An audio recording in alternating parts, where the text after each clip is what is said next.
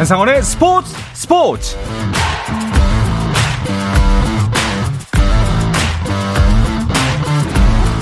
스포츠가 있는 저녁 어떠신가요? 아나운서 한상원입니다.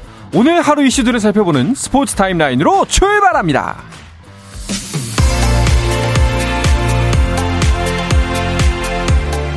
네, 프로야구 경기 상황부터 보겠습니다. 어제 타선 덕분에 5연패에서 탈출한 선두 LG. 오늘부터는 두산과 주말 3연전을 치릅니다. LG 타선의 핵심 오스틴이 두 점 홈런으로 시원하게 출발한 LG. 두산이 한 점 추격하지만 문보경의 석점 홈런, 홍창기의 적시사로 한 점 더 달아나는 LG입니다. 6회 초 현재 점수는 6대 1입니다. 2위 SSG는 삼성에게 위닝 시리즈를 내주고 한화를 홈으로 불러들였는데요. 최은성이 오늘은 한화의 해결사 역할을 합니다. 적시타로 두 점을 먼저 내는 한화. 이어서 이도윤의 적시타로 4회 한 점 더 추가합니다. 점수는 3대 3대 2입니다. 6회 말. 자, 그리고 SSG 상대로 위닝 시리즈를 기록한 삼성은 어떨까요? 키움을 상대로 기세를 이어갈 수 있을지 궁금한데요. 2회 송성문이 원태인의 공을 걷어올리면서 두점 홈런을 만들면서 경기를 앞서가는 키움. 6회 한 점 더 추가하면서 8회 초 현재 점수는 3대 0입니다. KT의 반게임 차로 쫓기는 5위 롯데는 기아를 만났습니다. 박세웅 대 이의리 선발 맞대결로 시작된 경기. 소크라테스가 적시타로 기선을 제압했고요. 아쉬운 수비에 이은 이우성의 적시타로 두 점을 더 만들어내는 기아. 하지만 3회 롯데의 새 외인타자 구드럼이 싹쓸이 3득점 2루타로 경기를 원점으로 돌려놓습니다. 하지만 4회 1실점, 5회 2실점하면서 점수는 다시 6회 초 6대 3입니다. 마지막으로 KT 대 NC의 경기도 보겠습니다. NC가 1회 2득점하면서 먼저 기세를 잡았습니다. 하지만 5회 김상수가 2타점 적시타를 기록하면서 경기의 균형을 맞추는 KT입니다. 점수는 그대로 현재 7회 초입니다. 미국 메이저리그 LA 에인절스의 오타니가 완봉승과 함께 연타석 홈런을 기록했습니다.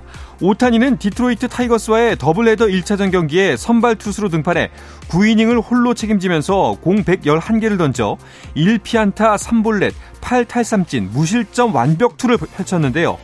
에인절스가 6대 0으로 이기면서 오타니는 2018년 빅리그 데뷔 후 첫 완봉승을 거뒀습니다. 한편 더블헤더, 더블헤더 2차전에서는 연타석 홈런으로 시즌 37, 38호 홈런을 기록하며 메이저리그 전체 단독 선두를 달렸습니다. 세계 수영 선수권 대회에서 황선우, 김우민, 이호준, 양재훈이 함께한 한국 계영 대표팀이 한국 기록을 새롭게 작성하며 계영 800m 결선에 올랐습니다. 계영 800m 예선에서 우리 대표팀은 7분 06초 82를 기록해 3위로 레이스를 마쳤고 최종 6위로 결선 무대를 밟게 됐습니다. 지난해 부다페스트 대회에서 역대 최고 성적인 6위에 오른 우리 대표팀은 1시간 정도 후인 9시 40분에 결선 레이스에 나서 사상 첫 단체전 메달을 노립니다. 미 LPGA 투어 신인 유에란과 KLPGA 투어에서 활동하는 김수지가 메이저 대회 에비앙 챔피언십 첫날 상위권에 이름을 올렸습니다. 유에란은 대회 첫날 1라운드에서 보기 없이 버디만 4개를 기록하며 4언더파를 쳐 김수지, 김아림, 지은이 등과 공동 6위에 올랐습니다. 7언더파 64타로 단독 선두에 오른 남아공의 폴라레토와는 3타 차입니다.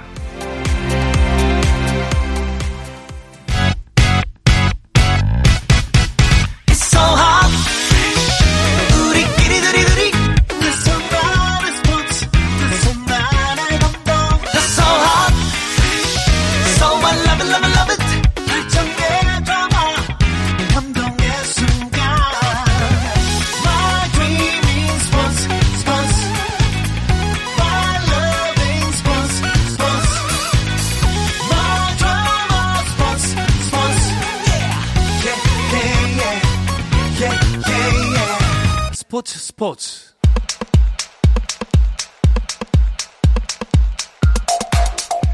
금요일 저녁 축구 이야기 축구장 가는 길 시작하겠습니다. 중앙일보의 송지훈 기자, 축구 매거진 온사이드의 편집장 배진경 기자와 함께합니다. 두 분 어서 오십시오. 안녕하세요. 반갑습니다. 날씨가 굉장히 덥습니다. 정말 푹푹 찌는데 두 분은 어떻게 잘 지내고 계신가요? 저 저는 비 오는 날 진짜 싫어하거든요. 오. 비가 오자마자 이제 무더위가 시작되니까 이게 더위도 비 오는 것만큼 싫더라고요. 음. 사실은 그래서 바캉스가 딱 이 시점에 있는 거잖아요. 네. 근데 이제 뒤에 말씀드리겠지만 이번 지금 이번 여름에 축구 관련한 그런 이벤트가 워낙 많아서 축구 기자들이 휴가 가기 좀 어려운 그런 상황이에요. 그렇죠. 그래서 더 힘든 것 같습니다. 아, 어떠세요, 배진경 기자님? 저는 오늘 그 이 더위를 뚫고 송지훈 기자가 아까 야외에서 운동을 했다 그러더라고요. 아. 막 굉장히 힘들었다는 얘기를 제가 들어서 그런 이야기를 들으면서 조금 놀리면서 지냈습니다. 네. 야, 정말 굉장히 더운데 이걸 어쩝니까? 아직 8월 시작도 안 했습니다. 네, 또 그리고 이제 말씀하셨던 대 말씀하셨던 대로 앞으로 또 축구 이벤트들이 많이 펼쳐질 것들이 남아 있고요. 자, K리그는 그래도 일단 더위를 피해서 올스타 휴식기에 들어갔습니다. 하지만 축구계는 여전히 분주하지요? 네. 지금 호주, 뉴질랜드에서 공동 개최하는 여자 월드컵이 한창이고요. 또 9월에 있을 항저우 아시안 게임 뭐 남자 축구, 여자 축구 조편성이 이제 최근에 완료가 됐고 또 이제 2022년 월드컵이 지났으니까 새 월드컵을 향해서 가야 되잖아요. 2026년 월드컵 어 을 향한 그 2차 예선, 음. 2차 예선 조추첨도 이제 최근에 끝, 끝났습니다. 그렇습니다. 어, 그리고 또 세계적인 축구 클럽 맨, 맨체스터 시티와 아틀레티코 마드리드가 방한을 해서 프리시즌 친선 경기를 지금 각, 어, 이제 좀 준비를 하고 있는데요. 굉장히 좀 다채로운 축구 이벤트가 계속해서 이어지고 있습니다. 그러게요. 자, 정말 전해드릴 소식이 많은데 오늘은 차근차근 짚어보도록 하겠습니다. 먼저 여자 월드컵 이야기부터 해보겠습니다. 어, 일단 우리나라는 1패를 먼저 안았습니다. 이제 2차전을 준비해야 되는 상황이죠. 그 여자 월드컵이 원래 그 본선에 24개 나라가 출전을 하다가 이번 대회부터 32개 나라가 나오고 있거든요. 그래서 그 16강에 올라가려면 각조 1위 또는 2위를 해야 이제 토너먼트에 올라갈 수가 있는 그런 상황인데 네. 그래서 사실은 우리가 이 콜롬비아와의 1차전이 중요했어요. 음. 우리 또는 콜롬비아가 조 1, 2위 올라갈 가능성이 높다고 얘기를 했기 때문에 사실 콜롬비아를 잡아주고 좀 좋은 분위기 속에서 출발하길 바랬는데 뭐 우리 애청자분들 아시겠지만 결과는 우리의 0대 2 음. 아쉬운 패배였고요. 그 특히나 전반에 실수 두 개가 이게 다 실점으로 연결되는 그런 상황이 나왔기 때문에 뭐 전체적으로 좀 많이 아쉬운 그런 경기였는데 다음 상대가 모로코잖아요. 네. 근데 여자 월드컵 본선에 이제 처음 왔다는 이런 그 아랍 국가 중에서 최초로 올라왔다라는 이제 이런 것 때문에 화제가 되는데 어쨌거나 우리 무조건 이겨야 됩니다. 이게 그렇죠. 다른 수는 없을 것 같습니다. 네. 일단 16강행이 쉽지는 않게 됐는데요. 그래도 뭐 아직 마냥 비관할 상황은 또 아닌 것 같아요. 네, 맞습니다. 그 쉽지 않다고 했지 못 간다는 건 아니니까요. 예. 예, 비관도 낙관도 이제 뭐 미리 할 필요는 없을 텐데. 그 사실 지금 실망감이 좀 있는 게 우리가 감독도 그렇고 선수들도 그렇고 1차전 콜롬비아전에서 이기겠다라는 그 마음으로 굉장히 좀 집중해서 준비를 해왔거든요. 근데 결과가 그렇지 못해서 이제 좀 약간 실망스러운 거지. 사실 2차전에서 모로코를 우리가 잡고 나면 3차전에서 좀 여러 가지 시나리오들을 우리가 좀 생각을 해볼 수가 있어서 네. 일단은 지금 2차전 경기를 잘 치르는 게 굉장히 좀 중요해진 그런 시점이 된 것 같습니다. 그렇습니다. 자, 2차전 모로코. 일단 1차전 같은 실수는 절대 없어야 될 텐데요. 어, 뭐 일단 선수들과 감독의 반응은 어땠나요?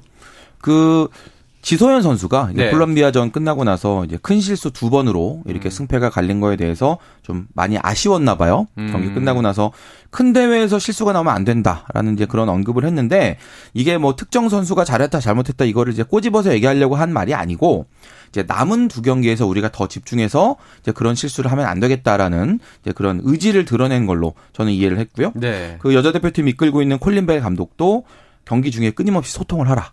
서로 그 의사소통이 잘 돼야 이런 실수가 나올 가능성을 줄일 수 있기 때문에 그런 부분을 좀 강조했다고 보여지고 주장 김혜리 선수가 이런 얘기했어요. 월드컵에서 당연한 승리란 없다. 음. 이거 바꿔서 얘기하면 당연한 패배도 없다는 거거든요. 우리가 끝까지 해봐야 될 것 같고 뭐 우리가 무조건 진다라고 볼 경기도 없으니까 그렇죠. 마지막까지 네, 집중하길 바라겠습니다. 아니 뭐 남자 대표팀만 해도 우리가 전 진짜 아 이건 쉽지 않은 경기다 싶은 경기에서 이겼던 적도 많았고요. 그리고 또 정말 불의의 일격을 당한 경기들도 있었습니다. 공은 둥글고 승부는 모르는 거니까요. 자, 일단은 그래도 16강을 가기 위해서는 무조건 승리를 해야 합니다. 모로코전에서. 어, 1차전을 빗대어 봤을 때 좀 어떻게 준비를 하는 것이 맞을까요? 네, 일단 우리도 승리를 해야 되지만 모로코도 1차전에서 독일에 0대 6으로 크게 패했거든요. 그래서 그 이 두 팀 다 1승을 해야 된다는 어떤 절박함이 있을 때 그런 절박함이라든가 부담감을 어떻게 좀 통제를 잘 할 수 있느냐가 굉장히 좀 중요한 시점인 것 같고요.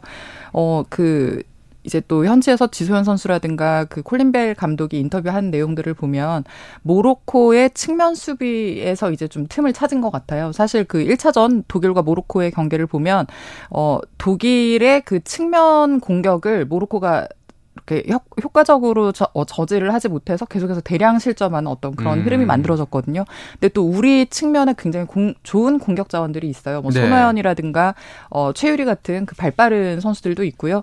또 이금민처럼 저돌적으로 돌파하는 약간 황희찬 스타일이거든요. 이런 선수들도 있어서 어, 좀 우리가 그 모로코의 효과 적으로 측면을 좀 공략을 하는 그런 지점들도 좀 어, 필요할 것 같고요. 네. 현재도 지금 콜린벨 감독이 이 부분을 굉장히 좀 집중적으로 주문해서 훈련 을 반복하고 있다고 합니다.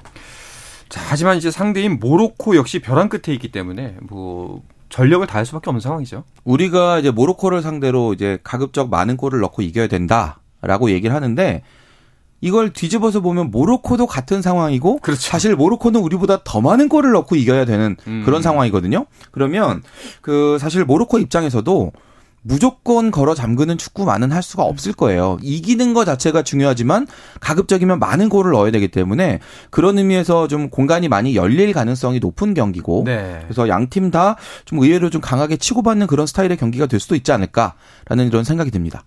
그 이제 우리하고 모로코가 붙고 이제 또 한 가지 남은 경기가 독일과 콜롬비아가 대결을 펼치게 되는데 우리 입장에서는 이 경기 결과 어떻게 나오는 게 더 좋나요? 네, 일단 우리가 1승을 확보한다는 대전제 가 있어야 되고요. 네. 근데 토, 독일이 콜롬비아를 잡아주면 이제 독일이 2연승으로 16강행을 확정을 짓고 우리와 콜롬비아가 16강행을 놓고 이제 마지막 경기에서 이제 각각 경기를 펼치는 상황이 되는데 제가 그경 그렇게 가는 게 나을지 아니면 독일과 콜롬비아가 비기고 우리가 이제 1승을 확보하면 전부 다 뭔가 1승씩 거둔 상황에서 마지막 3차전에서 물고 물리는 어떤 혼전 상황이 생길 수가 있거든요. 네. 이 상황이 유리할지를 제가 아까 앉아서 잠깐 셈을 해봤는데 하다가 포기를 했어요. 그래서 음. 일단 2차전까지 봐서 뭔가 스코어가 나오고 득실차가 정리가 되면 조금 더 선명해질 것 같긴 한데 그래도 이러나 저러나 좀 복잡한 셈법이기 때문에 우리가 일단 크게 이겨놓고 독일이 이겨주는 게 조금 더 깔끔하지 않을까라고는 어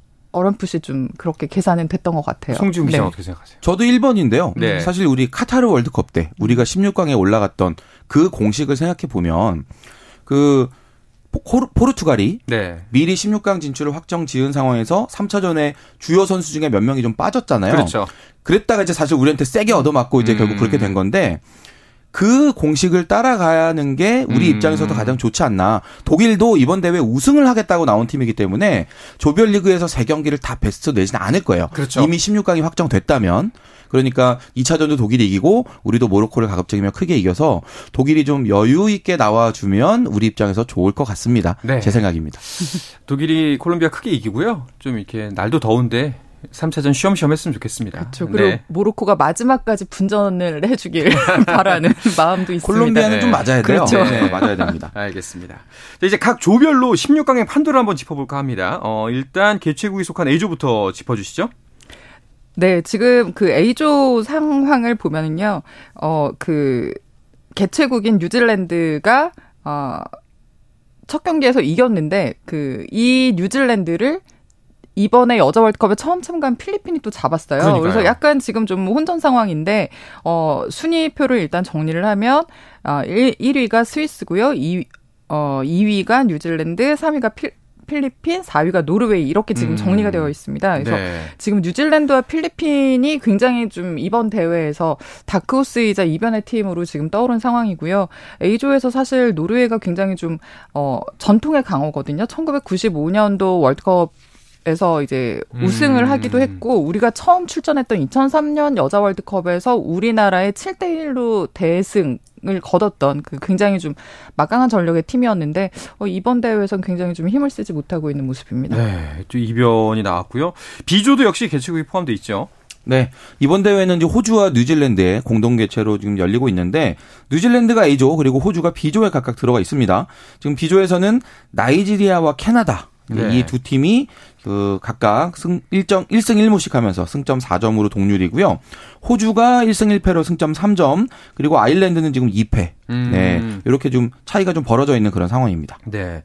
자, 그리고 C조는 16강 팀이 벌써 가려졌습니다. 네, 이 팀은 굉장히 강팀과 약팀의 어떤 그 판도가 좀 분명한 그런 상황인데요. 스페인과 일본이 2연승으로 지금 16강에 선착을 한 상, 어, 상태고요. 어 이제 3차전이 남아 있는데 최종전에서 선두 어떤 팀이 선두로 올라갈 것이냐를 이제 경쟁을 하게 됐습니다. 네. 코스타리카와 잠비아는 두 경기 치러서 아직까지 득점과 승리가 없습니다. 그렇군요. 자, 이제 D조로 가보겠습니다. 오늘 2차전이 열렸거나 진행 중이죠? 네, 지금 잉글랜드와 덴마크가 나란히 1승씩 거두면서 앞서 있던 이제 그런 상황에서 이제 오늘 맞대결이 또 있었고 지금 IT하고 중국이 2차전 진행 중이거든요. 네. 제가 그 방송 준비하고 있느라 요 진행 어- 상황 어떻게 되는지 제가 모르고 있는데 음. 우리 애청자분들 혹시나 이 상황 보고 계시는 분들 계시면 네, 올려주시면 좋을 것 같습니다. 네, 알겠습니다. 자, 그리고 2조는 역시나 우승 후보 미국이 1위네요. 네, 미국은 뭐 2015년, 19년에 이어서 그 대회 3연패에 도전을 하고 있는 뭐 세계 최강의 팀이라고 할 수 있는데 2차전에서 지금 네덜란드랑 1대 1로 무승부를 거두면서 지금 순위표에서는 승점 4점으로 어 승점 4점씩 지금 어 확보를 한 상태고요. 미국과 네덜란드가 어 득실차에서 앞서서 지금 미국이 1위로 올라 있는 상태입니다. 네. 자, 지금 중국 대 IT의 경기는요, 전반 42분이 진행되고 있고요. 점수는 0대 0 상황이라고 하네요. 혹시나 변동이 있으면은 경기 중간에 말씀을 드리도록 하겠습니다. 어, 그리고 F조도 볼까요? 여기엔 또 브라질이 있습니다. F조 지금 한 경기씩 치른 상황에서 예. 네, 하고 있는데 파나마를 꺾은 브라질이 1승입니다. 승점 3점 먼저 가져갔고 이제 프랑스와 자메이카가 비기면서 이제 승점 1점씩 가져간 그런 상태가 되겠습니다. 브라질과 프랑스가 아무래도 상대적으로 좀 앞선다고 볼 수 있지만 2차전을 치르고 나면 또 이 흐름이 어떻게 바뀔지는 알 수 없는 그런 상황이죠. 네. 아니, 그런데 여자 월드컵에서는 남미에 있는 나라가 우승한 적이 한 번도 없다는 게 사실인가요? 네, 남자 월컵하고는 판도가 조금 다른데요. 어. 그 여성 스포츠 시장성에서 영향을 받기 때문인 것 같습니다. 아무래도 그 미국 같은 경우는 대학에 여자 축구팀이 굉장히 많아요. 그래서 그 워낙에 축구를 하는 여성들이 많기 때문에 그게 그대로 이제 대표팀의 어떤 전력까지 이어지는 그런 흐름을 음. 보이고 또 여자 축구에서 초강세를 보이고요. 또 최근에 여자 축구에서 시장성을 확대를 하고 있는 유럽에서도 굉장히 여자 축구 쪽에 지원을 하고 공을 들이고 있거든요. 네. 그래서 이 유럽 팀들도 강세인데 어 남미 팀은 여기에서 이제 우승을 한 적이 없는 음. 상황이고요. 그 남미 팀으로 최고 성적을 거둔 팀은 그래도 역시나 그 뿌리부터 축구 강국인 어 브라질인데요. 브라질은 2007년에 준우승을 하고 1999년에 3위의 성적을 낸 적이 있습니다. 네. 자, 그리고 G조를 봐도 확실히 남미 팀들보다는 유럽 팀이 강세를 보이고 있네요. G조에는 카타르 월드컵 우승팀 아르헨티나가 들어와 있어요. 네. 네, 남자 팀이 우승한 것과는 다르게 지금 아르헨티나는 두 경기 치른 현재 1무 1패. 아직까지 승리가 없거든요. 네, 지조 최하위로 내려와 있는 이런 상황인데 스웨덴과 이탈리아가 한 경기씩만 치렀는데도 지금 나란히 승리하면서 승점 3점으로 1위, 2위에 올라가 있는 그런 상태입니다. 네. 뭐 아직은 이제 조별리그 뭐 한두 경기씩밖에 치르지 않은 상황이기 때문에 뭐 섣불리 짚어보긴 좀 그렇습니다만 일단은 뭐 우승 후보 팀들이 잘하고 있고요. 혹시나 그 두 분께서 한 팀만 꼽아서 진짜 이 팀 의외로 다크호스가 될 것 같다 싶은 팀 어디가 있을까요? 저는 대한민국이라고 생각. 아니 이건 정말로 네. 저는 아, 그럴 네. 수 있는 힘이 있다고 생각을 하는데 네. 1차전 결과가 좀 아쉽기는 한데 그 음. 저는 2차전에서 좀 그 우리가 준비를 해왔던 어떤 그 경기 운영을 제대로 보여주고 선수들이 자신감을 좀 회복을 한다면 저는 굉장히 이후에 어떤 흐름 어. 자체가 좀 달라질 수 있는 힘이 있는 팀이라고 생각을 합니다. 자, 이로써 송지훈 기자는 무슨 대답을 하든지 간에 난처한 상황에 처하게 됐습니다. 어느 팀 생각하세요? 그 저는 뭐 변, 변수라고 하긴 좀 그런데 저는 일본인 것 같아요. 음. 그러니까 일본이 사실은 그 요 직전 한 몇 년 정도 전에는 우리나라보다도 살짝 내려갔던 시절 어. 세대 교체하면서 그렇게 약간 좀 흔들리던 시절이 있었거든요. 네네. 근데 그 세대 교체를 끝나고 난 일본은 다시 지금 세계적인 수준으로 올라와 있고 그렇죠. 우리나라와 일본 같은 이 동아시아의 나라들이 상당히 약진하는 대회가 될 것 같다라는 그런 음. 느낌입니다. 알겠습니다. 우리 대표님, 우리 배진경 기자의 바람대로 분위기 반전 이뤄내서 진짜 제대로 된 모습을 보여주길 바라겠습니다. 자, 그런가 하면 어제는 또 대표팀과 관련된 조추첨이 있어서 관심을 모았는데요. 이야기는 잠시 쉬었다 가서 계속해서 나누도록 하겠습니다.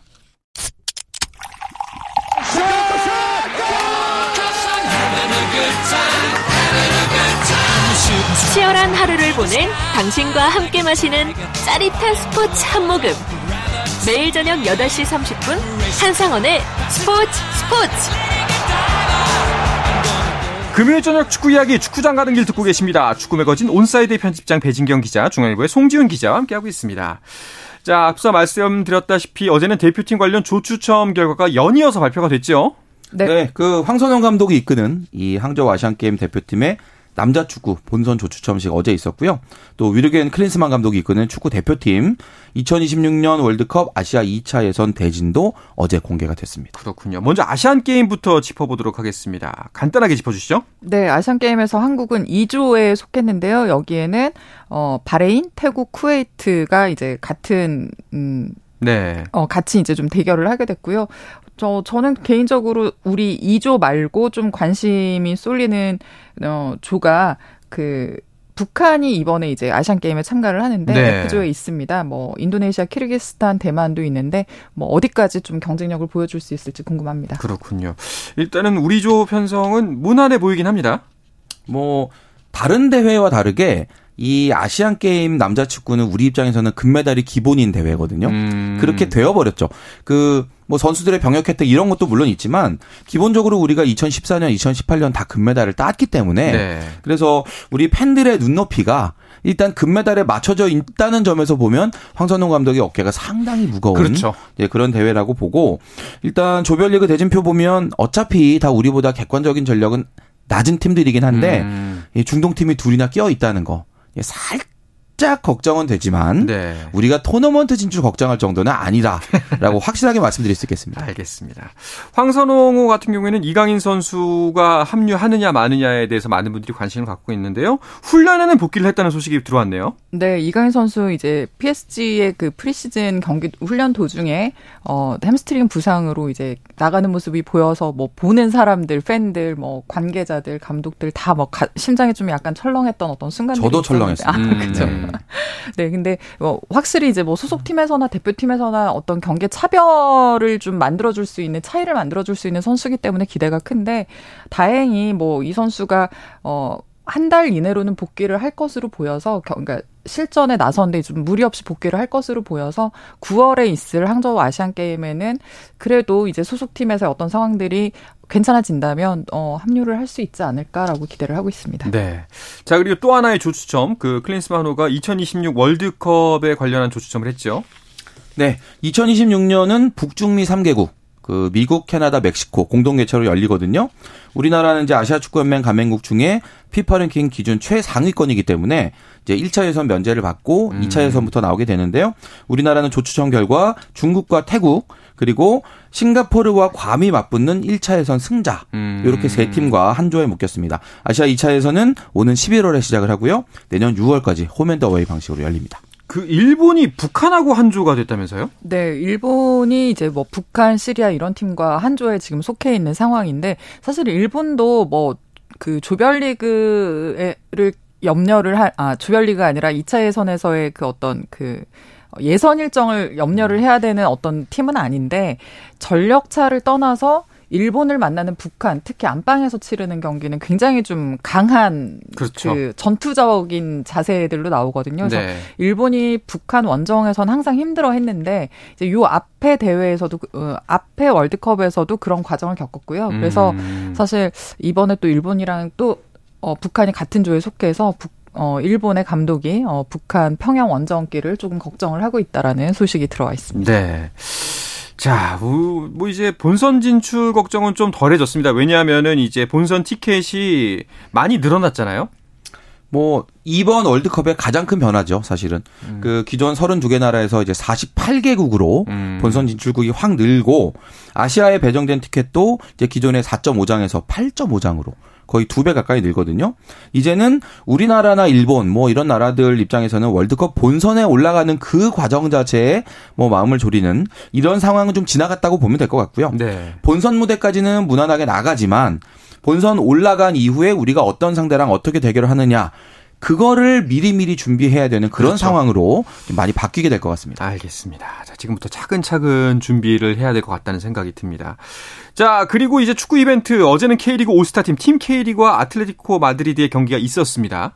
네, 팀 K리그가 아틀레티코 마디, 마드리드를 3대 2로 이겼는데 어. 그 사실은 이 아틀레티코 마드리드가 선제골을 넣고 계속 리드를 하는 상황이었는데 K리그가 동점골을 넣고 네. 또 따라붙고 후반 막판에 이제 역전하는 그런 결승골을 넣어서 굉장히 좀 극적인 어떤 경기 흐름으로 진행이 됐고요. 뭐 아틀레티코의 경기 수준도 굉장히 높았고 그거에 팀 K리가 사실은 굉장히 급조되는 팀이잖아요. 네. 그럼에도 불구하고 정상적인 경기 운영을 그러니까 설렁설렁하지 않고 정상적인 음. 경기 운영을 보이면서 굉장히 좀 좋은 경기를 보여줘서 뭐 보는 팬들도 굉장히 즐거웠을 것 같고 상대 감독 입장에서도 뭐 괜찮은 친선 경기를 가졌다. 왜냐하면 경기력 점검하는 그런 어떤 어. 목적이 있으니까요. 어, 괜찮은 어떤 친선 경기를 가졌다고 평가를 한 것 같습니다. 네, 감독 얘기가 나서 그런데 심혜원의 감독이 배준호 선수를 인상적으로 봤다고 하던데요. 경기 끝나고 나서 이제 기자회견 네. 있었고요. 심혜연의 감독이 이제 인상적인 한국 선수 꼽아달라라는 그 질문에 33번 이렇게 등번호를 음. 언급을 했습니다. 대전에 배준호 선수가 이제 33번을 달고 뛰었는데 20세 이하 월드컵에서 워낙 좋은 활약을 보여줬고 이제 K리그에서도 주목받고 있었던 그런 선수였는데 뭐 그 상대 팀의 세계적인 강팀의 감독으로부터 아 이 친구 괜찮네요라는 평가를 받았다는 거 선수 입장에서 정말 자신감 높여주고 음. 또 뭔가 좀 뿌듯할 수 있는 새로운 동기부여가 될 수 있는 그런 선수가 될 것 같고 배준호 선수는 개인적으로는 본인 플레이가 좀 아쉬웠다라고 얘기를 했더라고요. 그만큼 이제 의욕과 열정이 뜨거웠다라는 음. 뜻으로 이해하면 되겠습니다. 네. 자, 이제 아틀레티코 마드리드는 또 하나의 큰 이벤트, 맨시티와 우리나라에서 친선 경기를 갖습니다. 네, 전 솔직히 서울에서 이 대진이 성사됐다는 게 굉장히 좀 재밌고 신기하다는 네. 생각까지도 좀 드는데요. 그 맨체스터 시티는 지난 시즌에 챔피언스리그 유- 어, 유럽 챔피언스리그에서 우승을 했고 또 EPL, 잉글랜드 FA컵 이 세 대회에서 우승한 걸 이제 트레블을 달성했다라고 하는데 이 트레블을 달성한 명실상부 현 현재 세계 최고의 팀입니다. 그렇죠. 제가 흥분하니까 최강이죠. 예. 흥분을 하네요. 네, 네. 이해됩니다. 네. 네, 말 그대로 이제 세계 최고, 최고의 축구팀이 이제 방한을 했고요. 또 아틀레티코 마드리드에 어, 어, 우리가 어제 경기에서 봤지만 또 세계적인 선수들이 있잖아요. 이 두 팀이 붙는 경기는 말 그대로 말 그대로 빅매치가 되는 그런 경기일 텐데 네. 뭐 아니나 다를까 또 그 예매 시작하자마자 20분 만에 이 티켓이 매진됐다고 와. 하고요. 워낙에 이제 좀 뜨거운 관심을 어, 미 쏠리는 그런 경기여서 저는 좀 수준 높은 경기 어, 우리나라에서 열리는 거 기대를 해보고 있습니다. 그렇습니다. 네. 자, 30일입니다. 이틀 후에 오후 8시에 서울 월드컵 경기장에서 열리고요. 또 그리고 K리그 2, 1은 지금 휴식기를 갖고 있지만 K리그 2도 역시나 경기 계속해서 이어가고 있습니다. 또 31일에는 또 우리나라의 모로코와의 경기가 있으니까 정말 축구로 굉장히 즐거운 주말과 주 초가 될 것 같다는 느낌입니다. 두 분은 바쁘시겠지만요. 알겠습니다. 자, 이야기를 끝으로 금요일 저녁에 축구 이야기 축구장 가는 길을 마치도록 하겠습니다. 중앙일보의 송지훈 기자, 축구 매거진 온사이드 편집장 배진경 기자 두 분과 함께 했습니다. 고맙습니다. 감사합니다. 네, 주말 스포츠 스포츠는 9시 20분부터 함께 하실 수가 있습니다. 저는 월요일 저녁 8시 30분에 다시 돌아오겠습니다. 한상원의 스포츠 스포츠!